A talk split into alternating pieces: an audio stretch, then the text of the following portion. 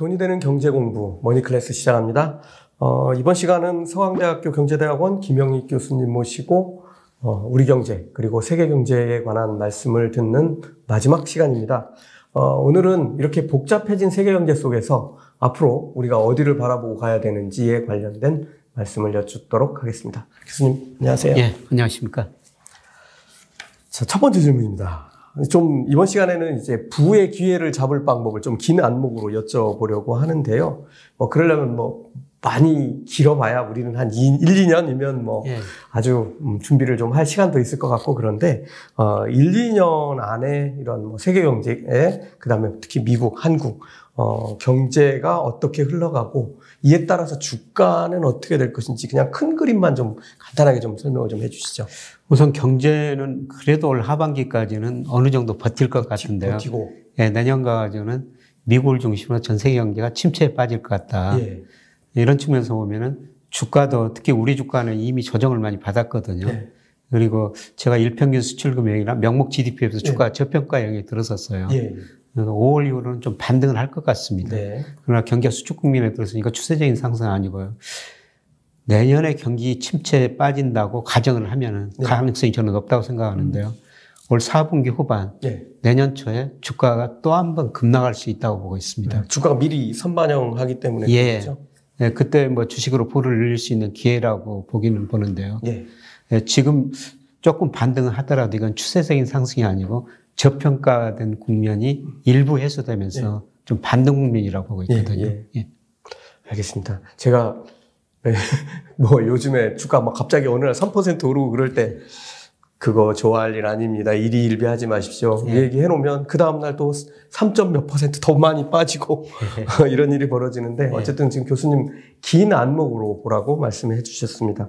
그래서 올 사분기 이후에 내년 세계 경제를 반영해서 급락할 가능성이 있으니까 미리 대비를 하시라고 말씀해 주셨습니다. 우리나라 보면 잠재 성장률도 계속 하락하고 있고 체감적으로 경제가 좋다는 느낌도 별로 들지 않는 예, 것 같습니다. 예. 어 근데 최근에는 이제 금리가 스물스물 올라가고 있고 미국이 뭐 빅스텝으로 지금 한 발 빡 내딛었는데 아 이게 이렇게 되면 우리도 금리를 뭐 같이 따라 올리면서 서민 경제에 큰 부담이 될 것 같은데. 우리나라는 금리가 어디까지 올라갈 걸로 전망을 하십니까? 저는 뭐 장기금리는 거의 정점 무렵에 와 있다고 생각하고 예, 있고, 장기금리 하면은 미국의 십, 아, 저, 국채 십 년, 국고채라고 그러죠. 예. 십 년 수익률인데요. 제가 그렇게 보는 것은 시장금리를 결정하는 게 가장 중요한 게 경제성장률이죠. 예. 근데 잠재성장률 계속 하락하고, 아마 저는 저, 뭐, 윤석열 정부 오 년 동안 연평균 경제성장률 자리가 이 퍼센트라고 보고 있거든요. 큰일 났네요. 예, 지난 정부 이 점 삼 퍼센트였습니다. 예. 예, 그리고 국민경제 전체적으로 우리가 저축이 투자보다 많아요. 음. 그래서 우리 기업들이 가지고 있는 현금성 자산이 무려 작년 사분기 말 현재 한국은행 자금순환표 보니까 구백십구조 원이나 되더라고요. 와. 물론 차변화는 됐습니다. 뭐 삼성전자 같은 좋은 기업이 이렇게 현금을 많이 가지고 있죠. 네. 그래서 기업들이 은행 돈을 덜 빌렸을 것이다. 예. 그러면 은행은 기업들이 돈을 덜 빌렸으면 그 돈 가지고 뭐를 하느냐. 대출이 안 되면은 유가증권, 주식은 안 사고 채권만 살 수밖에 없거든요. 네. 그래서 앞으로 은행들이 이미 채권을 계속 사고 있는데 네. 더 많이 살 것 같다. 경제성장 떨어지고 저축이 투자보다 많아져 돈이 남아들고 그리고 은행이 채권 사면서 금리는 조만간 떨어지리라고 네. 보고 있습니다. 네. 물론 기준금리는 좀 더 오르는데 시장금리가 기준금리에 선행하거든요. 네. 그래서 아, 아마 십 년 국채 수익률이 뭐 이분기 후반, 삼분기 가면서는 예, 내년은 경기 돈을 반영해서 미리 떨어지리라고 보고 있습니다. 예. 지금 보면은 대출, 가계대출이 높은데도 은행들이 좀 대출을 늘리려고 하는 것 같은데, 이거는 어떤 이유인가요? 그거는 돈이 들어오는데 기업들이 돈을 안 갖다 쓰기 때문이죠. 아, 그러니까. 예, 그리고 가계대출도 정부에서 좀 규제했지 않습니까? 예, 좀, 좀 이번 정부에서 풀어준다고 그러는데, 그 가계도 집값이, 주가가 올라간다고 생각하면 돈 빌려가지고, 뭐 집 사고 주식 사는데, 예. 요새 기대가 많이 꺾였거든요. 예, 그래서 가계 대출도 줄어들고 특히 기업 대출이 상대적으로 줄어드니까. 알겠습니다. 예, 은행들이 돈 빌려가려고. 그래서 요새 그 은행 지점장들이 과거에는 그 그냥 가만히 앉아서 목에다 힘줬다는 겁니다.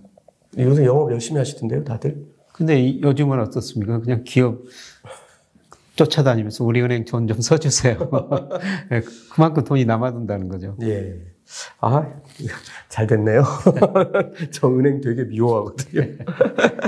주식 투자하면 뭐 주가 상승도 많이 바라지만, 어, 특히 뭐 미국 같은 데는 뭐 배당주만 모아서 투자도 하고 뭐 그런 예. 거 하지 않습니까? 근데 이 배당, 아, 근데 우리는 좀 배당 성향이 낮은 편인데, 최근에는 좀 뭐 이렇게 금융권 중심으로 해서 많이 올리고 뭐 그런 예. 것 같은데요. 어, 지금 주가하고 배당, 이렇게 놓고 보면 어차피 주식에 투자한다고 보면 초점을 좀 어디에 맞추는 게 좋을까요? 저는 뭐 주가가 올라가든지 떨어지든지 꼭 예. 배당 투자는 해야 된다고 생각하고 있거든요. 아, 예, 예. 뭐 코스피 배당 수익률이 은행 이자보다 거의 두 배 정도 높고요. 예. 그리고 우리나라 좋은 기업들 뭐 사 내지 오 퍼센트 배당 주는 맞습니다. 기업들이 많이 있거든요. 예. 저는 은행에다 돈 안 맡깁니다. 아, 그런 기업 주식 사가지고 그냥 배당 받습니다. 그리고 주가라는 건 장기적으로 뭐 오를 수가 있거든요. 예, 예. 그 기업이 망하지 않으면 네. 시세 차익도 누릴 수가 있고요. 사실 우리 주가가 그동안 저평가된 거는 배당 성향이 낮은 데도 하나 있었죠. 예. 그런데 이천이십 년부터 그 이전까지는요, 우리나라 배당 성향이 기업 순이익 중에서 배당만 십구 퍼센트 정도 뒀어요. 아, 많이. 근데 이천이십 년부터는 삼십사 퍼센트 뭐 이 정도 되더라고요. 이천이십 년부터는 삼십사 퍼센트. 예, 예. 그래도 선진국에 비해서는 아직 낮은 수준인데요. 음. 왜 이게 계기가 됐냐면은 그 박근혜 정부 때 기업소득 한류세제라고 네. 삼 년간 한시적으로 실시했거든요. 네. 그게 뭐냐면은 가만히 보니까 국민소득이 생기면 가계, 기업, 정부가 나눠가지는데 가계 몫은 줄어들고 기업 몫은 늘어났어요. 네. 그래서 기업소득, 가계소득 이전시켜야 되겠다. 그래서 기업들한테 임금 올려달라, 고용투자 늘려달라, 배당을 더 달라. 정부가 그렇게 요구했었죠. 그 이후로 배당금이 많이 늘어났어요. 아. 네, 그래서 저는 그 배당 투자는 꼭 하셔야 된다. 네. 네, 주가 오르고 내리기는 시기에 상관없이요. 네, 알겠습니다. 미국에도 배당 투자 엄청나게 많이 하는 기업들, 네. 사실은 주가도 요즘에도 잘 안 빠지거든요. 그렇죠. 배당 많이 주는 게. 예. 네. 어, 배당에도 관심을 두시라는 말씀이었습니다. 어, 뭐 저희 미, 미국 주식 유튜브라서 미국 주식시장 의견을 좀 더 여쭙고 싶은데요. 어, 지금 미국 시장 주가 상승률은 뭐 팬데믹 이전하고 비교해보면 지금 뭐 많이 빠졌다고 하지만 아직도 엄청나게 높은 수준에 와 있는 게 예. 맞는 것 같은데요. 예. 어, 이거 미국 주식 시장이, 어, 어떻게 올해 내년을 가게 될 거로 전망하시나요? 저는 뭐 우리 주가와 미국 주가 방향 같기 때문에 올 뭐, 뭐 오월에서 시월까지는 우리 주가 좀 반등하고 미국 주가 좀 반등하리라고 네, 보고 있는데요. 네. 근데 상대적으로 우리 반등폭이 좀 더 상승률을 보면 너프리라고 보고 네. 있습니다. 미국은 아직도 제가 보기에는 거품이 좀 심각하거든요. 네. 어, 에스 앤 피 오백, 그 다음에 다우지수, 이걸 보면은 제가 적정하는 수준보다도 뭐 한 십오 퍼센트 정도 음. 가대평가되어 있어요. 네. 네, 그런데 내년 상반기에는 미국 경제가 저는 침체에 빠질 가능성이 굉장히 높다고 보는데, 소비 위축으로요. 네, 네. 예, 그렇게 되면은 경착륙 할 수도 있다. 예. 그리고 아주 장기적으로 보면 지난 시간에 말씀을 드렸습니다만은 이천구 년부터 이천이십일 년까지는 미국 주가가 추세적으로 상승했는데 이천 년에서 이천구 년까지 아이티 거품 붕괴되면서 십 년 동안 제자리 걸음을 했거든요. 네. 앞으로 십 년도 그런 모습이 아닐까 생각돼요. 음. 그 십 년 제자리 걸음 할 때가 네. 이렇게 제자리 걸음이 아니고 밑으로 갔다가 올라와서 제자리 걸음 그렇죠. 된 거잖아요. 그렇죠. 많이 떨어졌다가 네. 올라가지고 네, 제자리 네. 십 년 후에 온 거죠. 참 고통스러운 시간인데 어, 그런 것들도 염두에 두어야 될 때가 된 것 같습니다. 사실 저도 매번 한 소리였는데 이천이십 년 말쯤 돼서는 그, 앞으로 일 년도 못 갈 것 같다. 이 상승 추세가. 그러니까 이천이십일 년은 사실 그래도 어떻게 저떻게 해가면서 어, 경제가 새로 이렇게 부활하면서 오긴 왔는데, 이제 지금부터는 이제 침체를 조심해야 되고, 투자도 거기에 맞춰야 될 시간이 온 것 같습니다. 어, 이거 한 가지 또 여쭤보고 싶습니다. 이 미국이 금리 인상 지금 이제 급속하게 하게 되면, 자본 이탈이 신흥국에서 심각하게 벌어질 가능성들이 있고, 사실 우리나라도 지금 뭐 삼성전자 같은 경우 엄청나게 팔아가지고 네. 잘 주가도 못 오르고 그랬는데, 우리 우리 말고라도 뭐 중국도 있고, 어 뭐 이런 상황들이 어떻게 전개될 것 같습니까? 금리가 올라감에 따라서. 그래서 돈이라는 게 눈이 있어가지고 수익률 높은 데로 이동한다고 그러지 않습니까? 네. 네, 그래서 미국 금리가 뭐 이머징 마켓보다 금리보다도 높으면은 네. 돈이 미국으로 갈 수밖에 네. 없죠. 그래서 특히 우리나라 같이 한번 생각해 보면요. 사실 작년에 외국인들 우리 주식은 한 이십오조 원 정도 팔았어요. 네. 근데 채권은 육십오조 원이나 샀더라고요. 아, 예. 예, 그 다음에 올 상반기까지도 주식은 한 십조, 사월까지도 팔았는데, 네. 채권은 뭐 구조, 뭐 이렇게 샀어요. 예, 예. 지금까지는 우리 금리가 미국 금리보다 높으니까 우리 채권을 살 유인이 있었죠. 예, 예. 그리고 우리 정부 아직도 지디피 대비 정부 부채가 사십육 퍼센트 정도밖에 안 되니까. 예. 예, 그런데 앞으로 미국 금리가 우리 금리보다 더 높을 수 있다고 생각하거든요, 저는.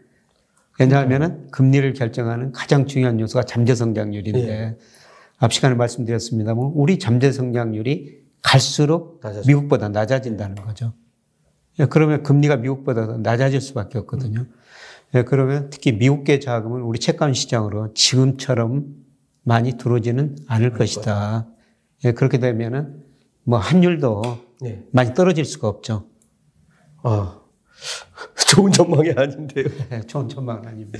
예, 알겠습니다.